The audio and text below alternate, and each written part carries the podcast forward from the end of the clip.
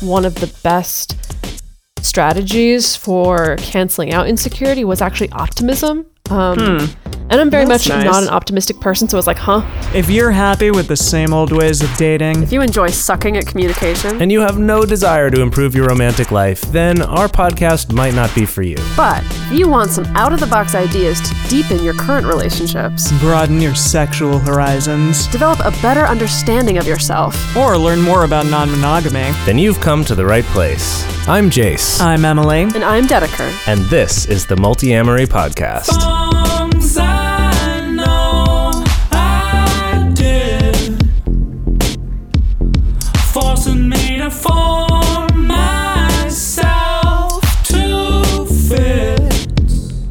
On this episode of the Multiamory Podcast, we're going to spring training for football to become defensive guards and tackle some insecurities.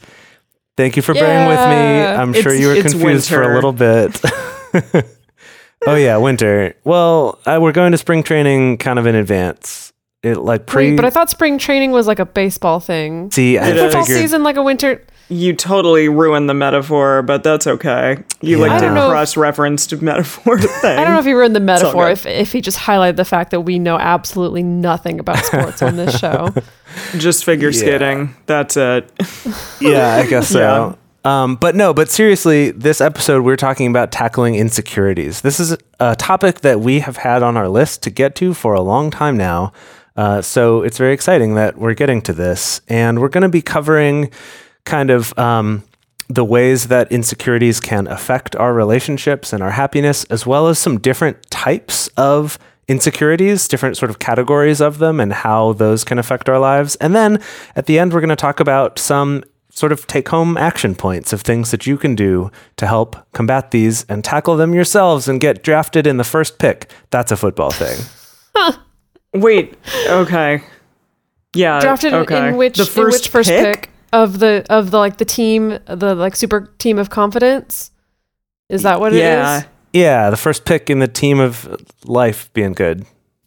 Okay, I like that team. Okay. Yeah. That's a good team to be a part of. Great. Yeah. Well, I am amazed that we haven't done this yet because I think that this is something that so many people uh, experience. I absolutely do. I think from time to time, even the two of you do. Maybe Oh, yeah. I hate, Jase more than Dedeker. I hate insecurities. I hate them. I have them. I hate Yeah? them. But then at the same time, the people that I know who seem to have no insecurities and are confident all the time are also kind of assholes. So I just don't know where Huh. to be or how to be. Well, it's that fine line of like, how can one be or have humility, but then also be secure with themselves? And maybe like the ultimate security is also being humble. I don't know. Hmm. Having both at the same time. Yeah, that is something that came up when I was researching this is kind of that distinction mm-hmm. actually between humility and insecurity.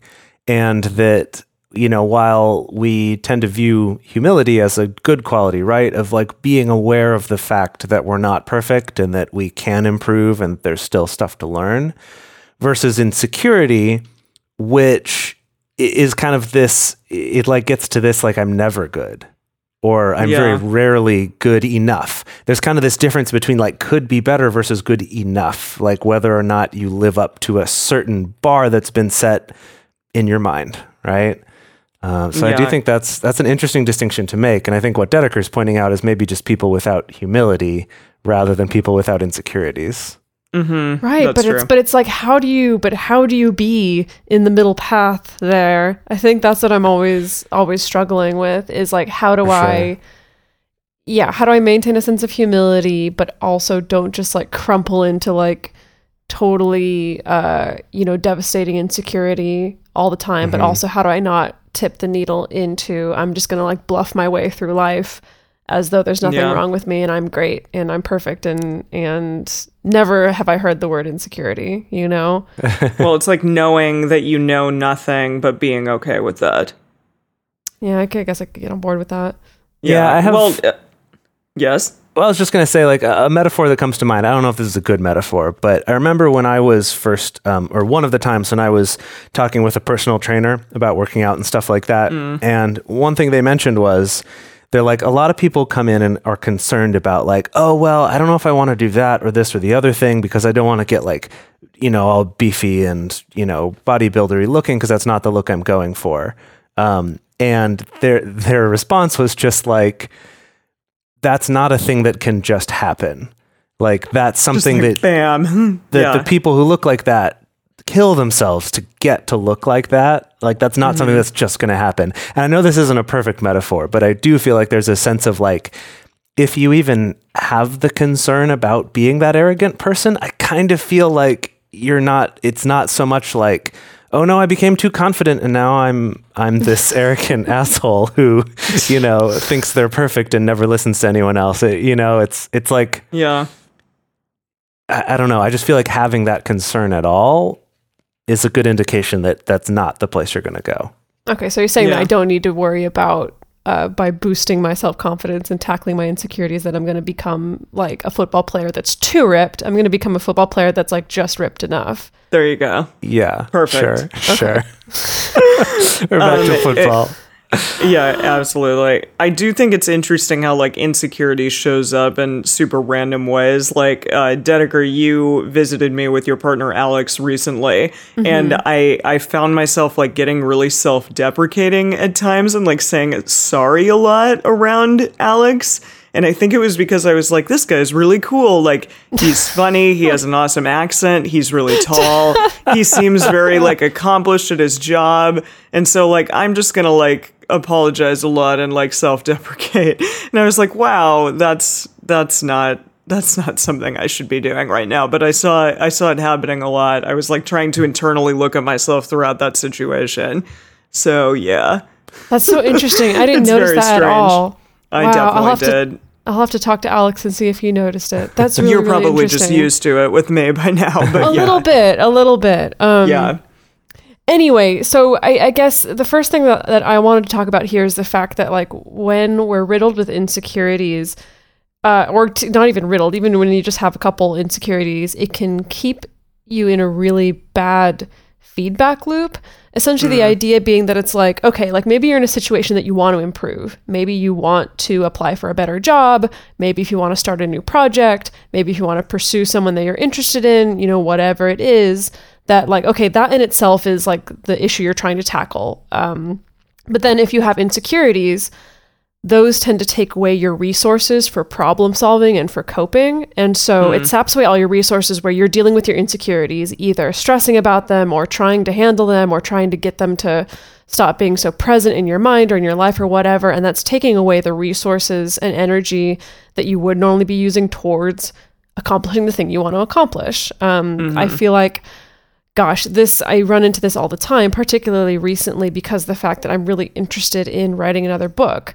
But instead of spending my time actually taking steps towards doing that, and like writing a proposal and stuff like that, I'm caught in this feedback loop of like, oh my god, I'm such an imposter, um, and trying to figure out how to handle that instead of actually putting my energy toward the thing itself. And so that's definitely something that can gut us, not just in like our professional lives, but also in our romantic relationships as well. Yeah, yeah. In, in going into the romantic relationship part, I think that even if somebody is with us and has been with us for a long period of time, we can get in this loop of saying, like, I'm not worthy of them or they don't actually want to be with me. And it can get us into treating our partner like they don't want to be with us and hmm. we're not deserving of them. Um, and then, you know, that can just eventually lead to like these self fulfilling prophecies coming true, and your partner maybe eventually getting fed up with that and deciding to leave, which is very sad. And really, like, nobody is immune to this. I do look at people, especially in Los Angeles, who seem very successful, who are very successful at their jobs. And, and some of those people are unfortunately like the most insecure people that I know for whatever gosh. reason even even though like one would think that they have everything in the world to be secure about.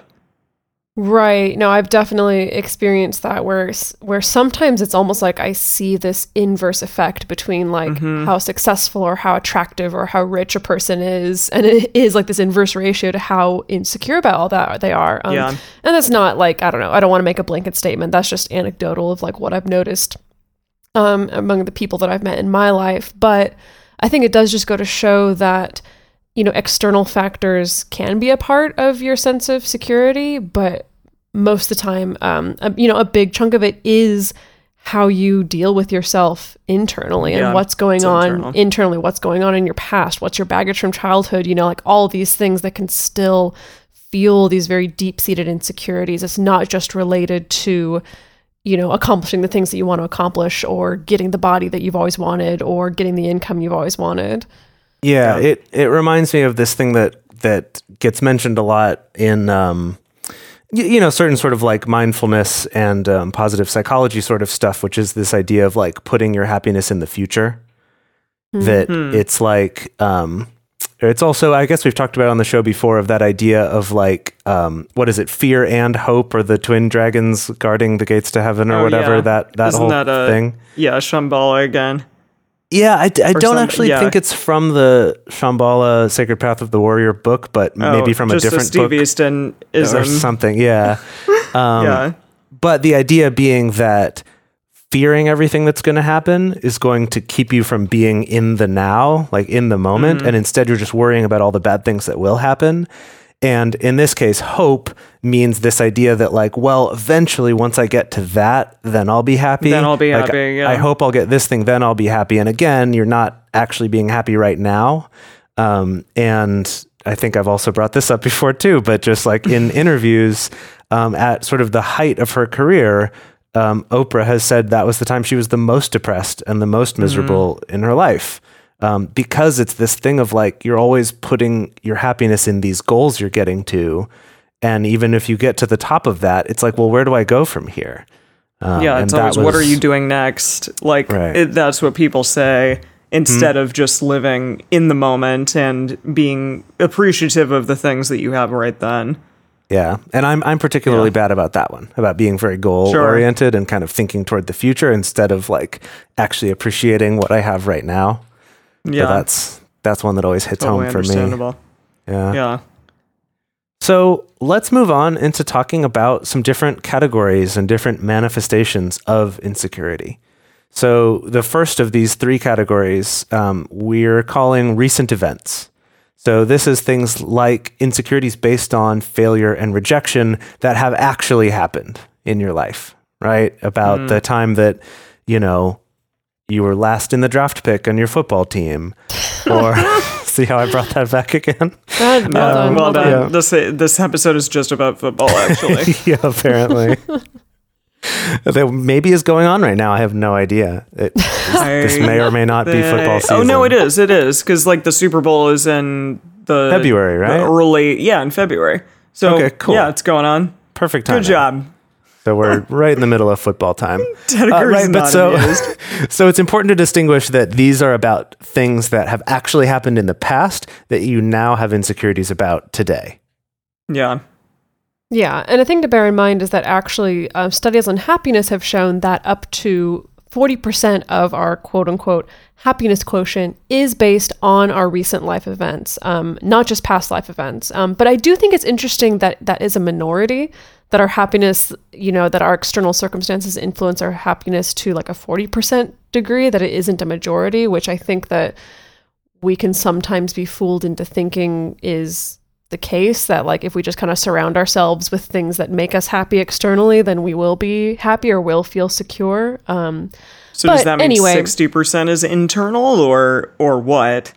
Or it's not event related necessarily. It might just be other things, and probably a lot of that is internal. guess yeah 60% is probably like mental emotional inner life Mm-hmm. you know kind of internal workings based Yeah. something like that um anyway yeah but things like you know if you did recently have a failure um if you did recently get rejected for a date or for uh it, you know a job interview or you were passed over for a promotion or something like that like those things can definitely have an effect on your self-worth on your self-esteem and your sense of security as yourself Yeah, and eh, there is this thing like if we as people have low self esteem already, then when these difficult negative events happen, um, we're more likely to see ourselves and other people more negatively as well. So it kind of, if you do have some self esteem built up, like then it allows you to be a little bit more resilient in those moments when something bad happens to know, okay, this is in a moment in time I can move on. It's not necessarily about me, or even if it is, it's something that I can pick myself back up from. Um, but instead, if you do have that low self esteem, it's more challenging to be able to do that.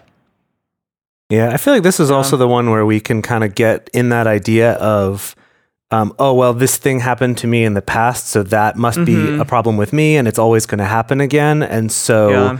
You're kind of you're so focused on that that you almost like find situations where that's going to happen again because that's at least comfortable and doesn't challenge your belief of who you are and what you deserve and things like that.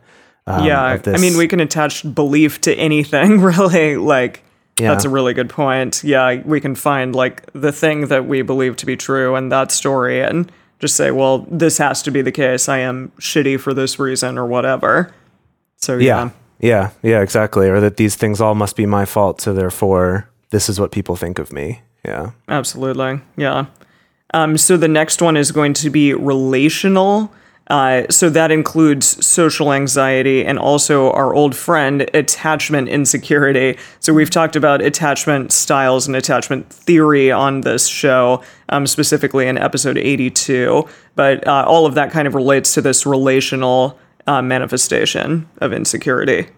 Yeah. So, um, I mean, one example of this is uh, job interviews. So, not even talking about romantic relationships here, um, but it's this uh, being super critical of yourself, kind of um, in in relation to how other people think about you, but not based on the past, but how you expect them to behave to you, right? So, like going into an interview or a first date or going to a party or you know a meetup or something with this a lot of this like loud voice in your head that's giving you the criticism of why people aren't going to like you or why um, you know you're not going to get the job or why this person isn't going to want to see you or why you're unattractive today or right? The list goes on and on and on about about Yeah. what those things could be.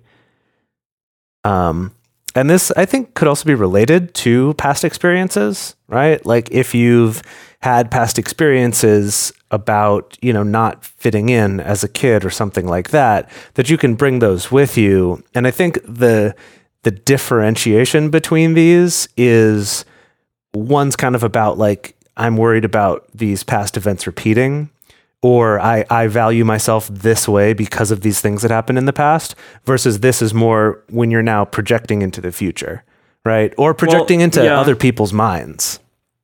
Um, and that also goes along with the attachment theory stuff as well because like it, that is sort of based on your uh, relationship with your parents as a child. And so if your parents tended to be um, really attachment heavy and like they they were helicopter parents and always were around you but then if you did something wrong they tended to like retreat then you may feel more of an anxious attachment style or uh, you may be like the type of person to um, also i what is the attachment style that Dedeker you've said you are at times? avoidant. I am definitely 100% avoidant. yeah, avoidant exactly. And that can also be like a cause of um, parents just sort of avoiding their children or uh, you know giving them a lot of free time and you deciding like as an adult you're going to be a little bit more avoidant in your relationships as well Yeah, so that's the thing is that like insecurities can come up,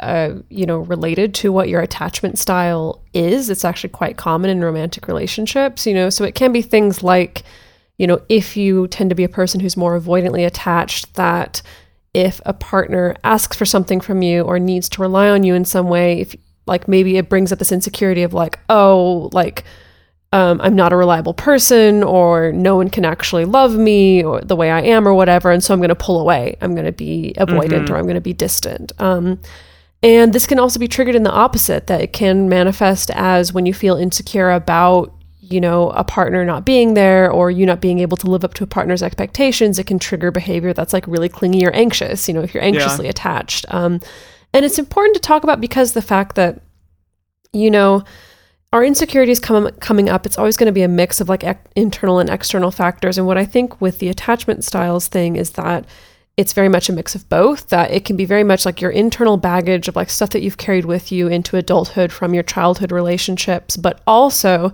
can be influenced by what your partner's attachment style is you Yeah. know it's really classic to see someone who's anxiously attached someone who tends to get more clingy or more needy uh, with someone who's avoidantly attached and they just set each other's insecurities off back and forth and back Constantly, and forth yeah. you know yeah the avoidant person pulls away and so that means the anxious person feels like oh gosh they're pulling away what's going to happen i don't feel very secure in this relationship so they cling on and then you know the avoidant person is like oh god they're clinging on to me it's way too much i need to pull away more and so it just becomes this this back and forth fueled by these kind of matched up insecurities that tend to set each other off Yeah.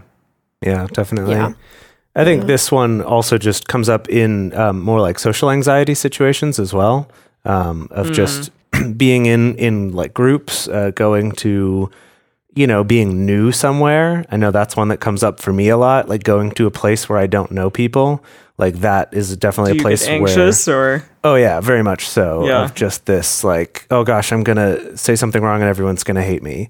Or Mm. this used to come up for me a ton when I was doing more performing as a musician, um, specifically when I was playing in bands. That you'd be like i'm going to sing something and everyone's going to hate me no, it would kind of be after. never it would, happened. it would kind of be after the fact. Um, and I actually talked to a therapist about Oh. this back when I was living in Seattle and was performing and singing in bands and stuff like that. As I was just like, I feel like when I perform, that like everyone there is like, ugh, who is this guy up there like singing, thinking people want to listen to him? Like this sucks. And you know, her kind of question to me was this like, oh, did did someone there say that to you? I was like, well, no, but like I felt like I could kind of, you know, that that was what they were probably feeling. Um, and she kind of brought up for me this idea, like we were talking about, where you're sort of projecting either into the future or into other people's minds what Yeah. you think they're thinking, rather than basing that on evidence. So I guess that's another way it sort of differs from the stuff that's based on recent events, Mhm. even though That's obviously interesting they're all because related. I feel like now, Jase, it's I still see the same thing come up with you. It's just instead of singing, it's like, oh, I did this podcast live show, Yep. and Everyone hates me. Yeah, everyone in the audience hated me. I'm Dedeker and I are the sure. ones who have to pick you up after that. yep, it's true. It's still there. Yep. Yeah. Well, okay. I actually think this is a good transition because I do think a big part of that is our third category of, you know, kind of kinds of the ways, you know, the ways that insecurities can come up. Um, and that's in the realm of personal judgment. So things like um, feeling a strong sense of perfectionism or a strong sense of comparison. And I will 100% say that I'm, um, this is me to a T. Oh, oh yeah. No, ditto. And it, it's interesting because like I think I grew up with a lot of comparison in my life. Like my uh, uh, people compared me to my mother, and then my mother compared me to my friends. Or she even does it sometimes, like looking out uh, at at women, and she's like, "Oh, that that girl is looking at you." Like she probably like w- wishes that she were as pretty as you or something. And I'm like, maybe she's just like looking at me. Like I look at women, I'm like, damn, like that's an amazing outfit. Like I wish I had that outfit, or or just like I think that she looks really great today. And I'm like, I don't know if she's necessarily comparing herself to me or like wanting to be something that I am. Maybe she's just looking and and interested. And I think like that shift in the idea of comparison instead of being like I want something that they have, rather just saying like that person looks lovely today or uh, how nice for them, as opposed to like really comparing myself and like my you know shortcomings to all of the things that they have. It's interesting, just that small distinction. But yeah, I mean, eh, we have so much pressure, especially in America, to like have the best job, like the highest salary, to look a certain way, or have like an ideal partner or an ideal family. Um, constantly right now, everyone is getting married on my Facebook feed. Everyone's getting married and having a baby, like right this second. So, um, yeah, I mean, it, that is I think, especially when you like hit 30 and uh, just life starts throwing you like what the perfect idea is of all of those things. It's easy to be like, well, I'm not doing that. I'm clearly not perfect for a mm-hmm. variety of reasons.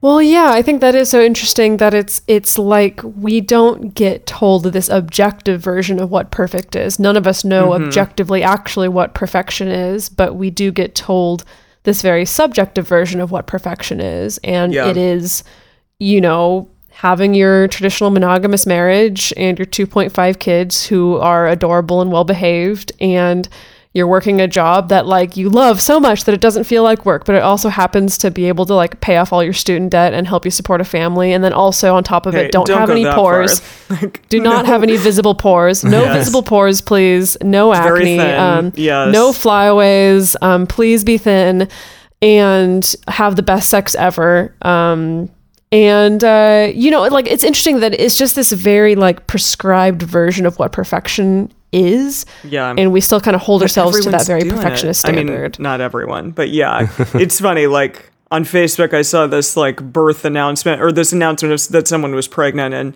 it was like this couple like with a white picket fence, like with snow all around them, and I was like, wow.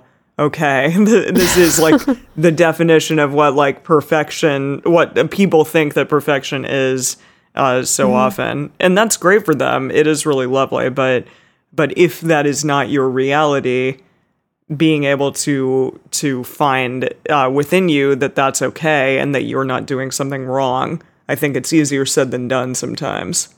yeah definitely And I think this can also come up even not just conforming to the kind of conventional standards of perfection or of success, um, but also in your own community or just in the people that you idolize or look at. And this is something that I've heard many people, like, for example, in the bisexual community.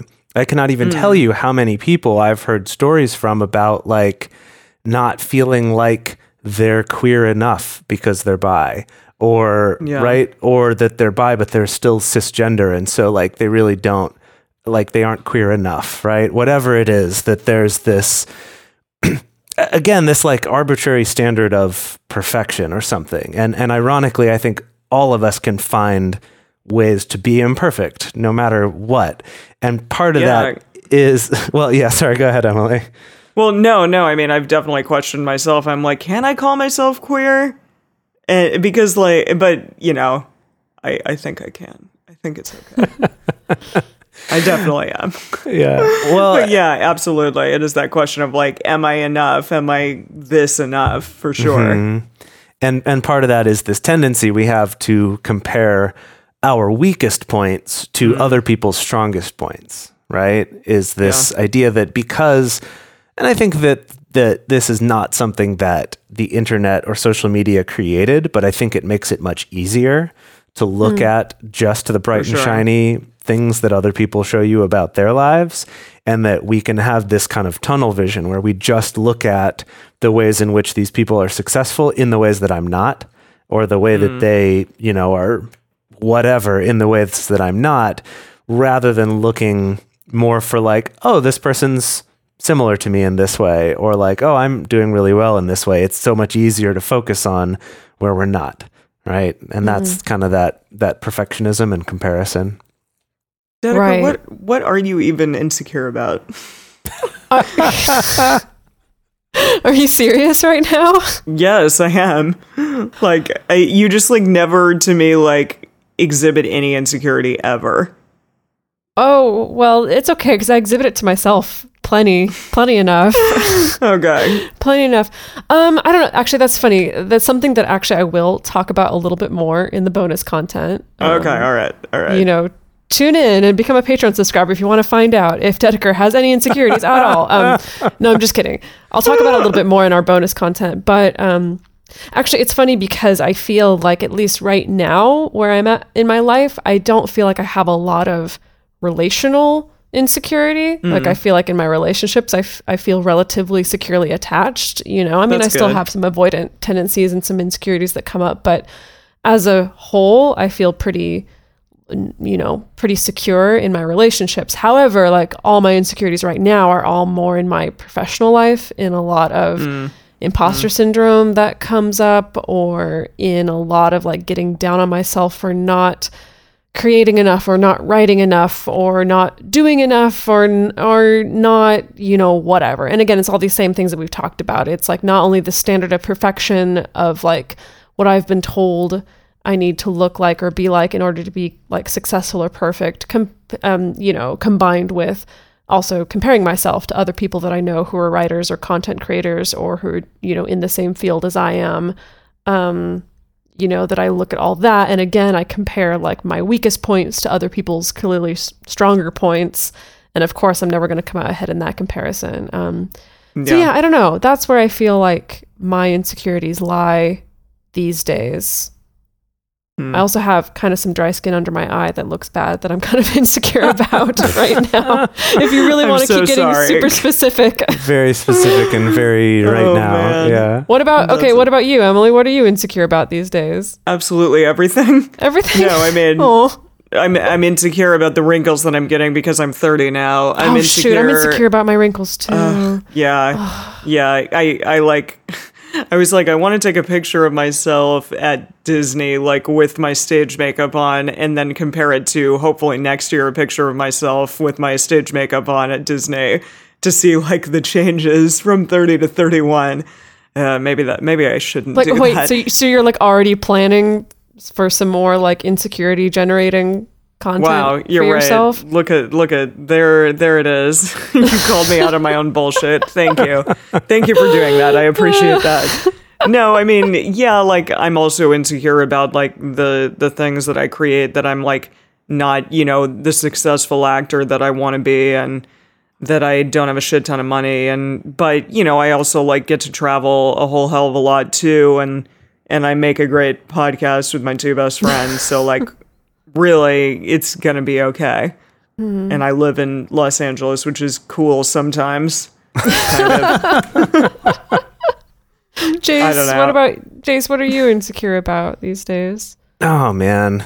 Um I, I definitely resonate with with you, Dedeker, on the professional field there of just being like, you know, I'm 36 now. I should have this figured out in terms of like making lots of money and having a cool stuff, or I don't know. And, and it's as I say it, I'm like, I know that's ridiculous because a lot of people look at my situation and are like, dude, like I wish I could do that and travel for half the year and have a job the rest of the year and you know that that sounds fantastic, but there's still a lot of that like personal doubt and comparison that comes up. Um, and then of course with I'm also thinking about writing a book and just the terrifying prospect of that um, and just how like feeling that sense of like everyone must have hated me after something I said at a live show or at a party or whatever. To think about that amplified in a book that's now written down so everyone can continue to come back and hate me about it. Uh, Oh yeah, welcome to my world. right? That's terrifying. That's super terrifying to me. Um, so that one, that one definitely comes up. Um, well, great. We're all insecure. yeah, we're all insecure. Got it. Welcome to the world. Yeah, yeah. Well, we're going to move on and talk a little bit more about the ways that you can help to uh, tackle body slam, pile pile drive. I don't know None what of the those verbs things are. football things. Are they Tackle not? is? I Tackle thought that is. she was, you know, pretty close to something there. Our bodies come in different shapes and sizes, so doesn't it make sense that our weight loss plans should too? That's the beauty of Noom. They build a personal plan that factors in dietary restrictions, medical issues, and other personal needs so your plan works for you. Noom doesn't restrict or shame when you want to treat yourself. Their flexible program focuses on progress instead of perfection. You don't have to give up carbs or anything. And with their daily lessons, you can learn something new about your food choices every day. After just a few days of using the app, I learned how to recognize cues for overeating and how to choose the right foods to feel full. Stay focused on what's important to you with Noom's psychology and biology based approach. Sign up for your trial today at Noom.com. That's N O O M dot com and check out Noom's first ever cookbook, The Noom Kitchen, for a hundred healthy and delicious recipes to promote better living. Available to buy now wherever books are sold.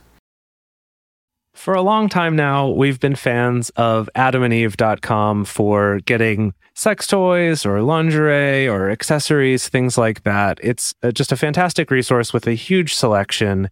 And now, not only do we have a fantastic offer, but we also have a promo code that will work on adammale.com and evestoys.com, which are their sites specifically for LGBTQ audiences. And our code is fantastic. It's 50% off of almost any item in the store and free discreet shipping when you use our code MULTI. Yes, we love adamandeve.com and have for years. They are our oldest and longest sponsor, and they just keep on giving great gifts to us and to our listeners. You can bring more pleasure and satisfaction into your bedroom by going to adamandeve.com, adammale.com, or evestoys.com and select any one item. It can be, you know, an adventurous new toy or anything you desire, something fun, something sexy, whatever sounds good. So just enter offer code MULTI at checkout and you'll get 50% off almost any item plus free shipping. That's multi, M U L T I, at adamandeve.com, adammale.com, or evestoys.com. This is an exclusive offer that is specific to this podcast, and it's better than any offer that is currently available on their site. So again, use code MULTI to get you not just the 50% discount, but also the 100% free shipping. Code M U L T I. Okay, so uh, now I'm feeling another layer of insecure that we're also insecure. So let's talk about ways to deal with that, shall we? Yes, Oh, yes, boy. let's. All right. So, something that uh, to go back to what I was talking about with the therapist that I talked to years ago about performing uh, as a musician, and her question of kind of like, well, did people tell you that? Like, where are you getting that from? Because it seems like a lot of people actually appreciated it, right? People clapped, like, these people bought you a drink after the show, like, you know, kind of whatever it was from my stories. It's like, it sounds like you actually have more evidence that people liked it than evidence that people didn't. Um, and in a similar way to that, when it comes to things like relationships or you know other parts of your life, is going to the people who actually know you the best, and those are mm-hmm. your friends, those are your romantic partners, those maybe your family, right? The people who know you the best and who are actually invested in you, and getting feedback from them, right? And that those people, hopefully, even if their feedback is constructive, we'll say, in some areas, that isn't just mm-hmm. like, you're perfect. But even if those are the people who will give you constructive feedback, they're also going to tell you the things that are good about you and the things that they like about you and the reason why they're your friend or mm-hmm. why they're in a relationship with you. And then I think the key ingredient here is actually believing them when they tell you. And it sounds so simple and yet it can be so hard. I'm Um, saying thank you instead of like, no, no, I'm not like that. I'm not worthy Yeah. of what you're telling me. Yeah, on our Communication Hacks Booster Pack episode that we did a while back, Dedeker and I talked about our microscript of saying, why thank you, in like when you feel that urge to be like, no, I'm not, I'm terrible, or whatever it is, to just like program yourself to be like, why thank you, or like, yes, you're right, thank you.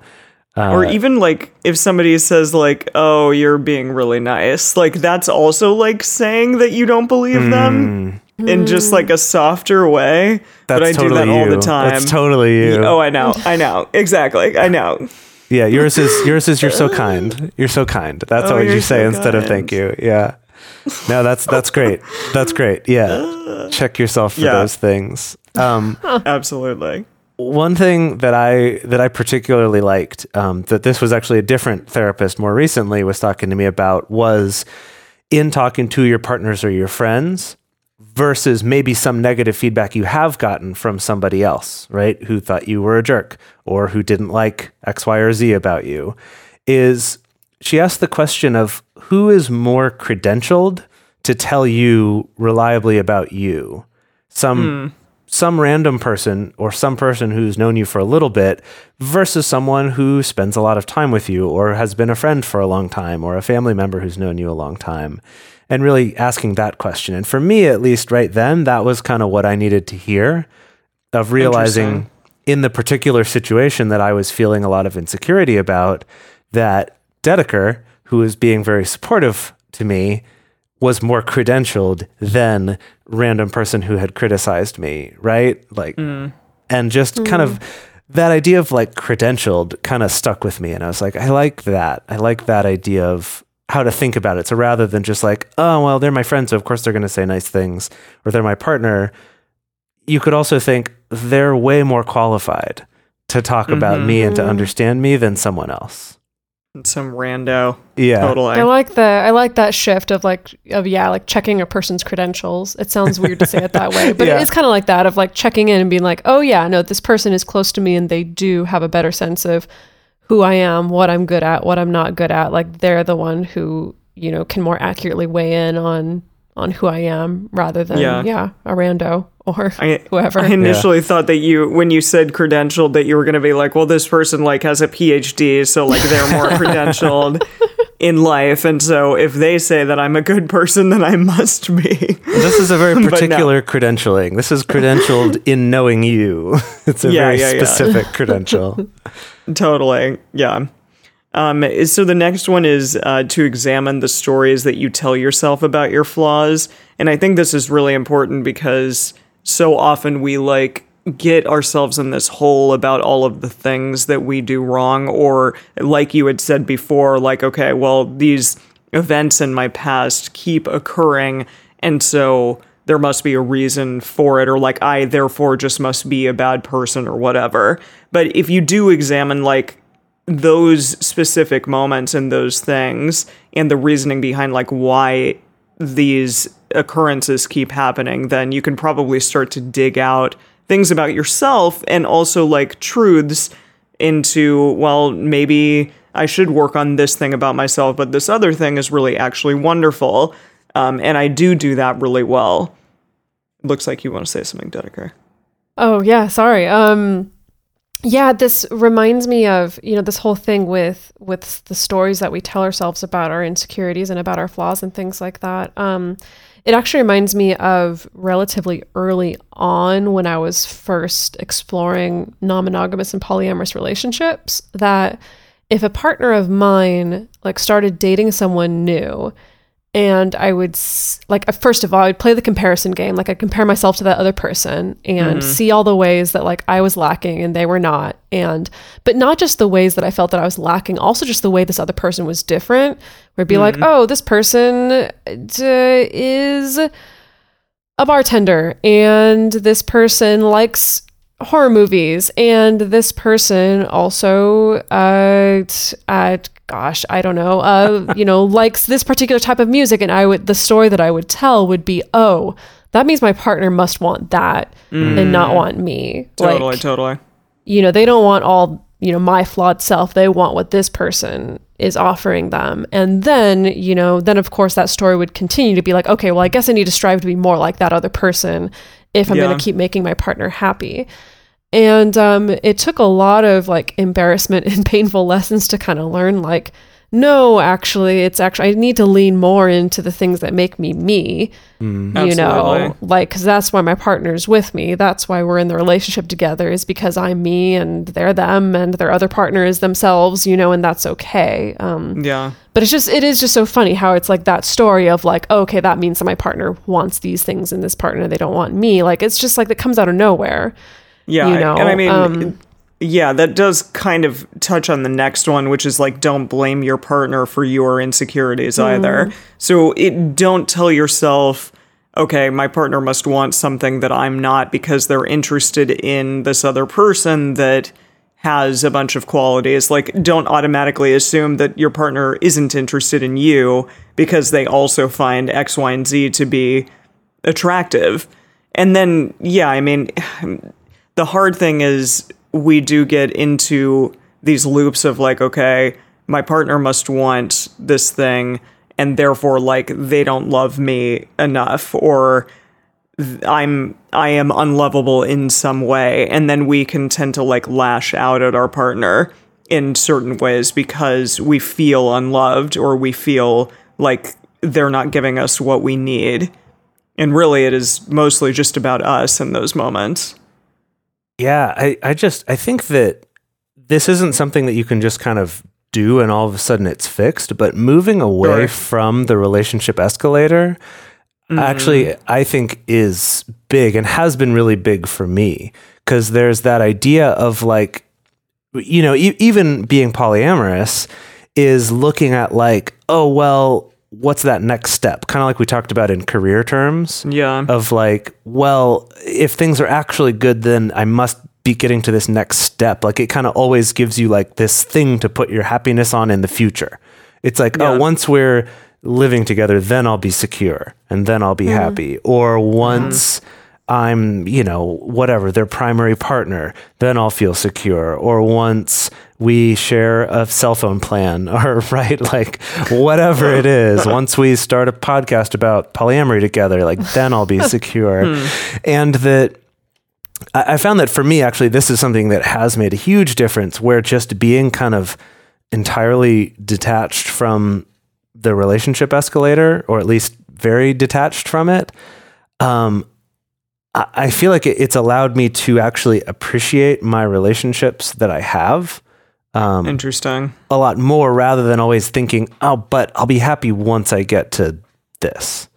Um, that Yeah. that's that's been a big change. And just sorry, what you were talking about about um, kind of not blaming your partner for this. I think also kind of not blaming like the state of your relationship for it maybe is related. Anyway, that just kind of made me think about the relationship escalator, and now that was a big pivotal thing for me in getting away from that.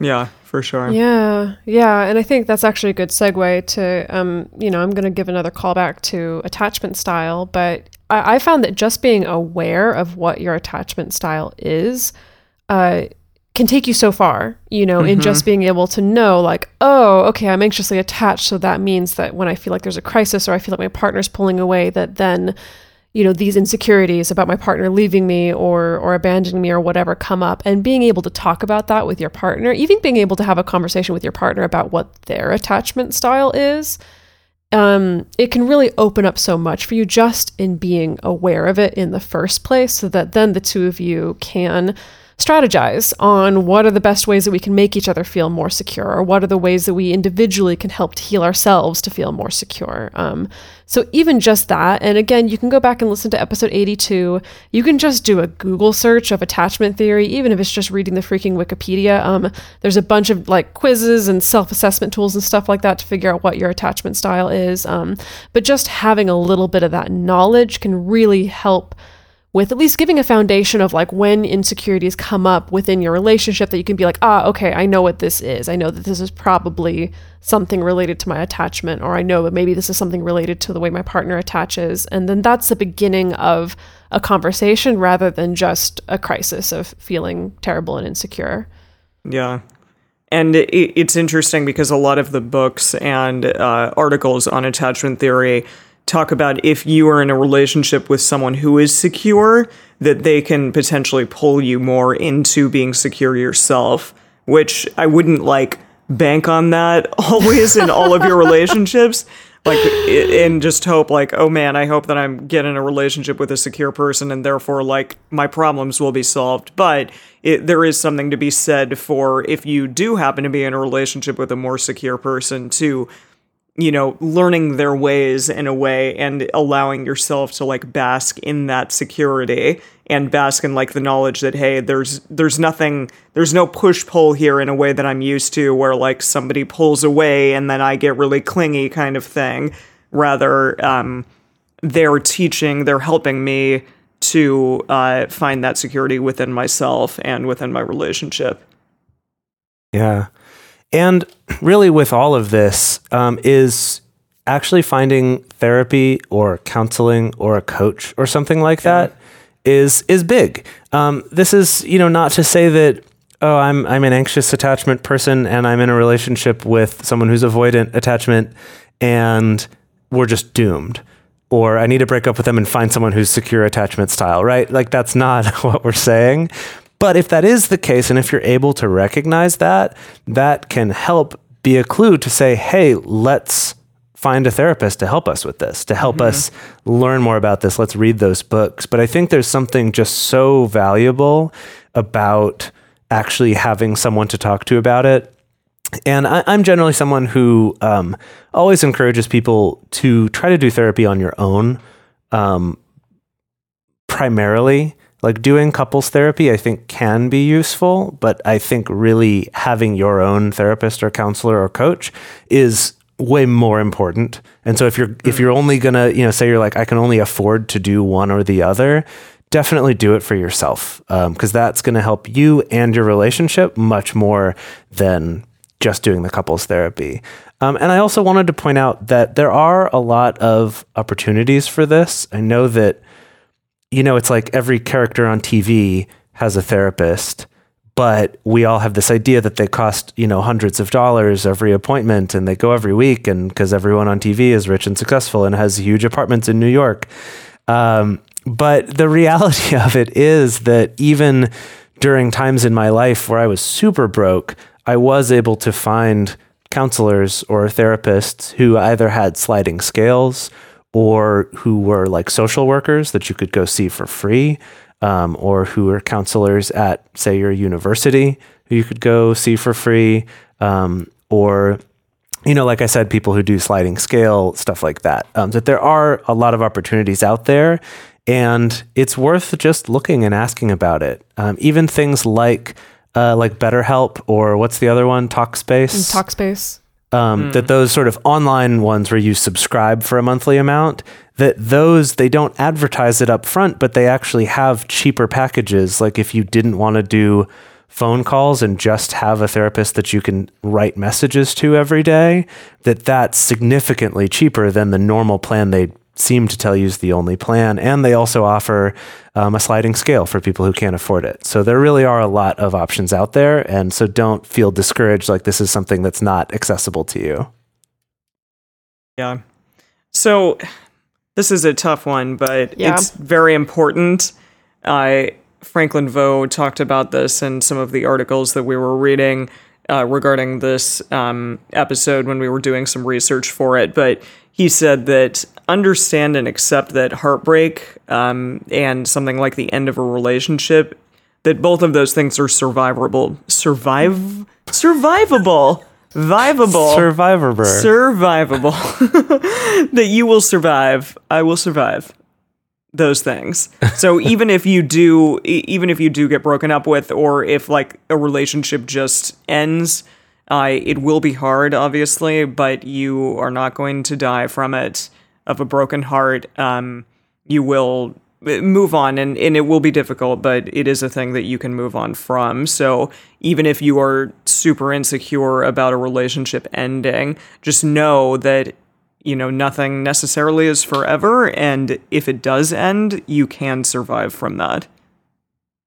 That is a tough one. That's like a really tough truth, I think, Yeah. to internalize. I- think that it can be relatively simple for for some of us to mentally and logically get on board with that of like, yeah, sure, you know, a relationship could end, whatever, and my heart could get broken whenever and and you know, obviously it won't kill me or anything like that, but to actually internalize that is is a hard one. And mm-hmm. especially because we've also been trained from the moment we entered this world that it's like you know you need to do everything in your power to hang on to a relationship. Yeah. um you know and and you need to be doing everything in your power to make sure that your partner doesn't even consider leaving you or doesn't have any kind of opportunity that might inspire them to leave you or to want someone else or things like that. Um and yeah like i guess training yourself out of that is a process but i think that it can help to balance out a lot of that relational insecurity you know? Again like a lot of that just kind of like bad feedback loop like suffering that puts us into a state of like worrying more about the loss of the relationship than about like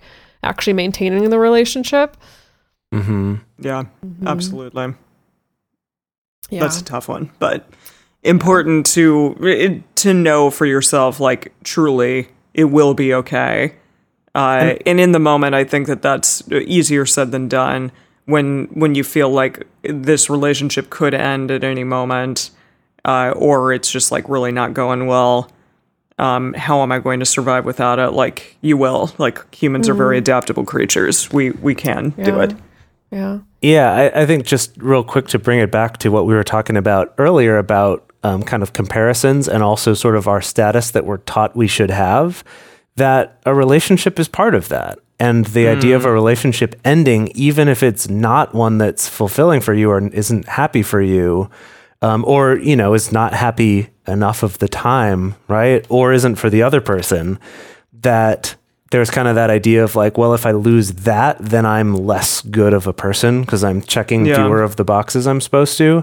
And so, with all these things we're talking about here with these action points, they're things that you can definitely combine with each other and actually should. This isn't like pick one from the list. This is like do all of these things because in helping to work on your security and feeling more okay with who you are will actually, I think, can empower you to feel more capable of surviving that situation. Similarly, having more of a support network or having a therapist or counselor or coach to talk to about things will make that seem more possible, right? That all these things can kind of uh, affect each other in good ways and help help each other.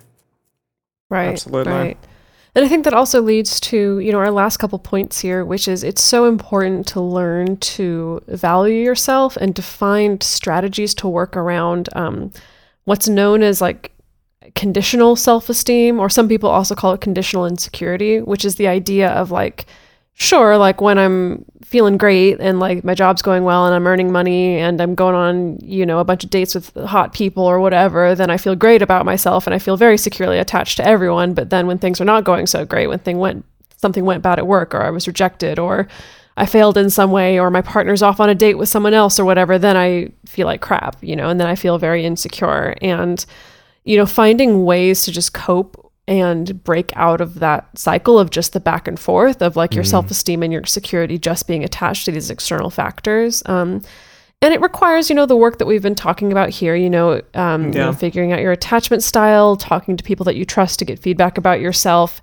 uh, asking for reassurance from a partner, going to therapy, things like that. Um, there's another strategy that actually there was this this um, study conducted by Peking University about insecurity, and they found that one of the best strategies for canceling out insecurity was actually optimism. Um, And I'm very Hmm. That's much nice. not an optimistic person, so I was like, huh? What? Oh, How? I don't know Why? about that. Uh, d- well, No, do, do I'd I seem with that. optimistic on the outside? Yeah, Jase, Jase knows. Well, I've got the Sometimes. I've got the all access pass though, so yeah, yeah, Jason, it's true. Um, I see her a lot too, but I don't know. Maybe maybe Jason and I are optimistic enough for the both for the three I think of us. that's yeah, yeah. I, I think that's the case. I think the two of you uh, carry definitely the load of you carry the optimism labor That's fine. uh, on this That's fine. podcast. You're Um, pragmatic, and I appreciate that. Yeah.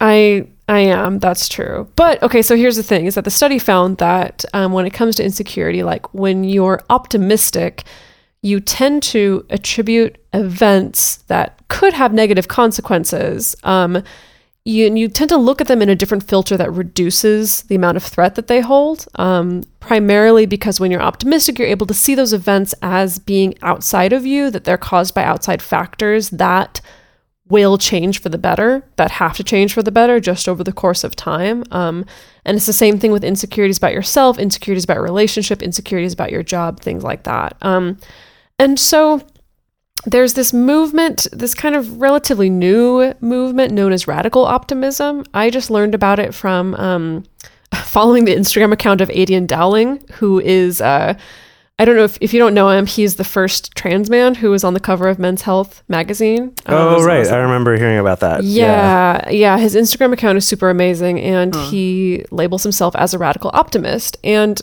so the idea behind radical optimism is that you know you're not denying that there's major problems in the world. You're not denying that potentially things may go wrong. There may be catastrophes. You're not denying that sometimes things are sad or confusing. Um, but the radical part of it is that it is the choice to always look for the good in something, even when it seems clear that something is bad, um, but still choosing to look for the good. Um, and I think it makes sense to me on a logical level, like in moments when you're feeling insecure, especially about yourself, about your own personal attributes or things like that, of like really making that radical choice to like, no, in this moment, even when I feel like shit, I'm going to choose to find something good here or look for something good here. Um, that it can be a really good starting point for being able to just kind of snap out of feeling so funky about one's insecurities.